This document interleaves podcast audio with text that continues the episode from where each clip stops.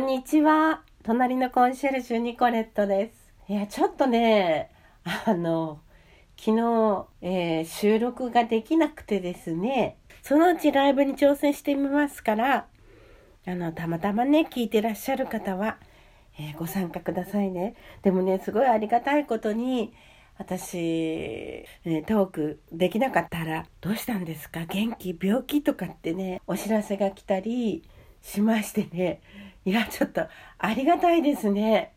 うん、ご心配おかけしてすみません。昨日ですね、久々に半年弱かな？ぶりぐらいでね、所属している合唱団の練習がありました。まあ私その前にですね、あの仕事があったんですね。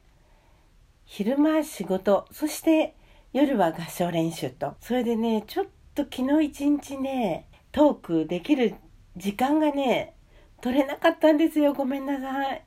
いつもね、仕事に行った後でも、感激に行ったりはしてました。歌舞伎に行ったり、演奏会を聴きに行ったりね。でね、一方的ですから、そんな疲れないんですよ。まあ今座骨神経痛だからなるべく体をいたわっているわけですけれども、でもね、昨日はね、あの、自ら声を出して歌うでしょ？れってねすっごいエネルギーを使うんだなっていうことがよく分かりました。合唱って意外とダイエットになるかもね。もうねあのうちに帰ってきたらねまあ帰っても10時前でしたからね。あのラジオ収録しようと思ったらできたんですけどもう疲れちゃってねもうくたくたぐったりなんですよ。もうソファーに深々と腰を下ろしちゃったらもうなんかぼーっといつも見ているドラマを見ちゃってね婚姻届に判を押しただけですがっていうドラマだったかな。それをね、えー、見ていましたけれどもそれ見るまではできたんですけどその後はもうダメですね。毎日お風呂に入ってるのにお風呂にも入らないで寝ちゃいましたから。うんもうくたくたでしたね。でも睡眠っていいですね。疲れを取ってくれるんですね。今私こう痛みがあるからあの熟睡はしてないんですよ。寝返り打つたびに「痛い痛い痛い痛い痛い痛い」なんて言って目が覚めちゃうのでね完全に熟睡はしてないんですけれどもまあそれでもやっぱり寝ることによって小刻みでも寝ることによって疲労は回復しますね。今は元気ですよ。相変わらずちょっとまだあの太ももの裏側とヒップのあたりとね痛いですけれども少しずつ良くなってってきているような気配は感じます。朝起きた時は私はとても元気なんですけれどもあの夕方以降ですね、まあ、筋肉の疲れとかいろいろあるんですかねあのだんだんねこの神経痛の痛みが増してくるんですね。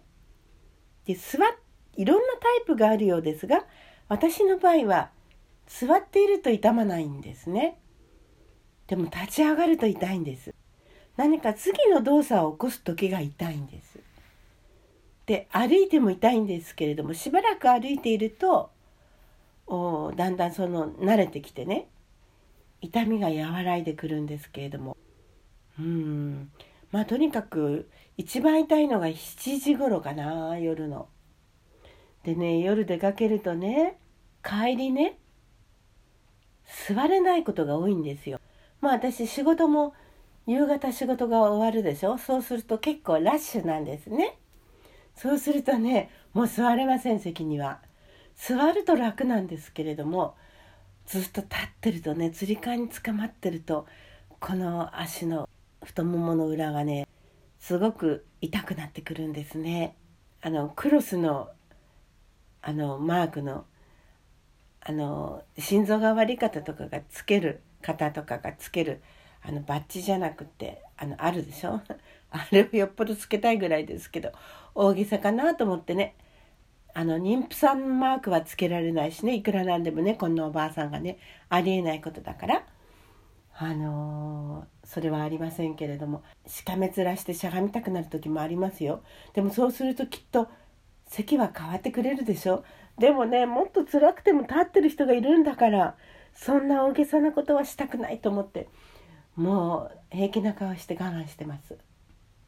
そしたら昨日合唱団のお仲間がね「あニコさんやっぱりね頭白髪ですよ。頭白く染めて」いや私染めなくても今染めてるのをねあの染め抜きしたら白くなりますからね。真っ白ではないけどシルバーグレーって感じかな。そうすればねきっと席譲ってくれますよって言うんだけどまあちょっとそこまでしなくてもね。でもやっぱり帰り電車でね座れないというのは座骨神経痛さんにとっては辛いです。でポチポチと席が空き始めるんですね。そうするとほっとして深々と椅子に腰掛けて。いやしかしね全然話変わりますけどね。電車に乗って思うことはねあの片側6人ずつ両側で12人腰掛けてるでしょ。それでスマホを見ている方は10人中9人でした。見てない方は3人でした。9人の方が何らかの形でスマホを見ている。こんな時ですね。この間のような電車の事件があるとですねえ急にあの駆け出して逃げるっていうの大変ですよね。あとイヤホンを耳にしてヘッドホンを耳にしてしかもねノイズキャンセリング付きのですとね雑音が入ってこないので周りで想像しくても分かりませんよね。